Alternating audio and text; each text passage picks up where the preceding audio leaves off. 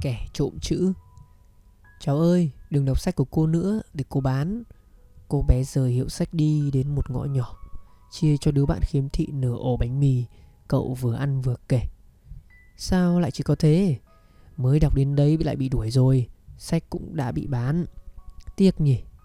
Tiền mẹ cho mua chuyện hôm nay vừa ăn hết, Thôi mai đi chỗ khác đọc vậy. Mình về đây, Đưa hộ số chổi mình vừa làm xong ra chợ cho mẹ Và bảo mình ăn rồi nhá. Cẩn thận cả lại té đấy. Ừ Sẽ giờ cẩn thận khi đi.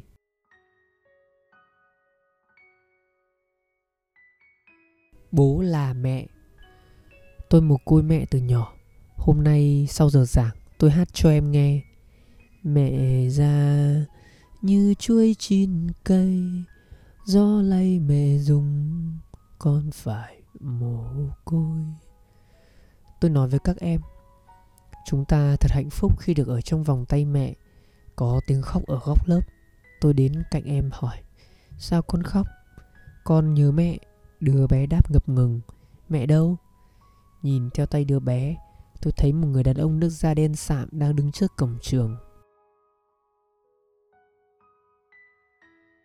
Chị em sinh đôi.